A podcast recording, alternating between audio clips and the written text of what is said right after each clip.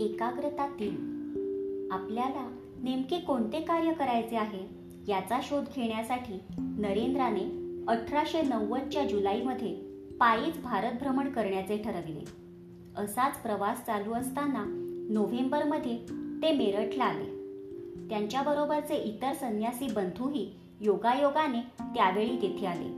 बऱ्याच दिवसांनंतर झालेल्या या भेटीमुळे सर्वांनाच आनंद झाला आणि ते एकत्र राहू लागले. स्वामीजी त्यावेळी मेरठमध्ये अभ्यास करीत होते. खूप वाचनही चालू होते.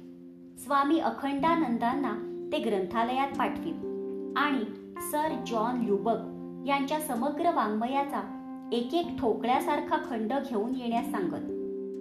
दुसऱ्या दिवशी आधीचा खंड परत करायचा आणि नवा घेऊन यायचा. असे बरेच दिवस चालले होते.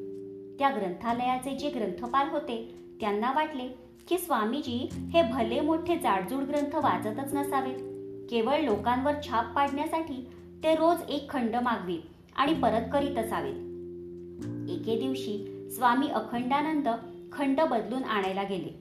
तेव्हा त्यांच्याजवळ ग्रंथपालांनी ही शंका बोलून दाखवली. अखंडानंदांनी विवेकानंदांना ती सांगितली.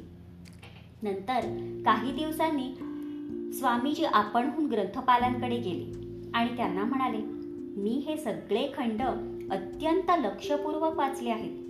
आपल्याला जर याविषयी काही शंका असेल तर पुस्तकातील कोणत्याही भागाविषयी आपण मला प्रश्न विचारावेत. त्यावर ग्रंथपालांनी त्यांना बरेच प्रश्न विचारले.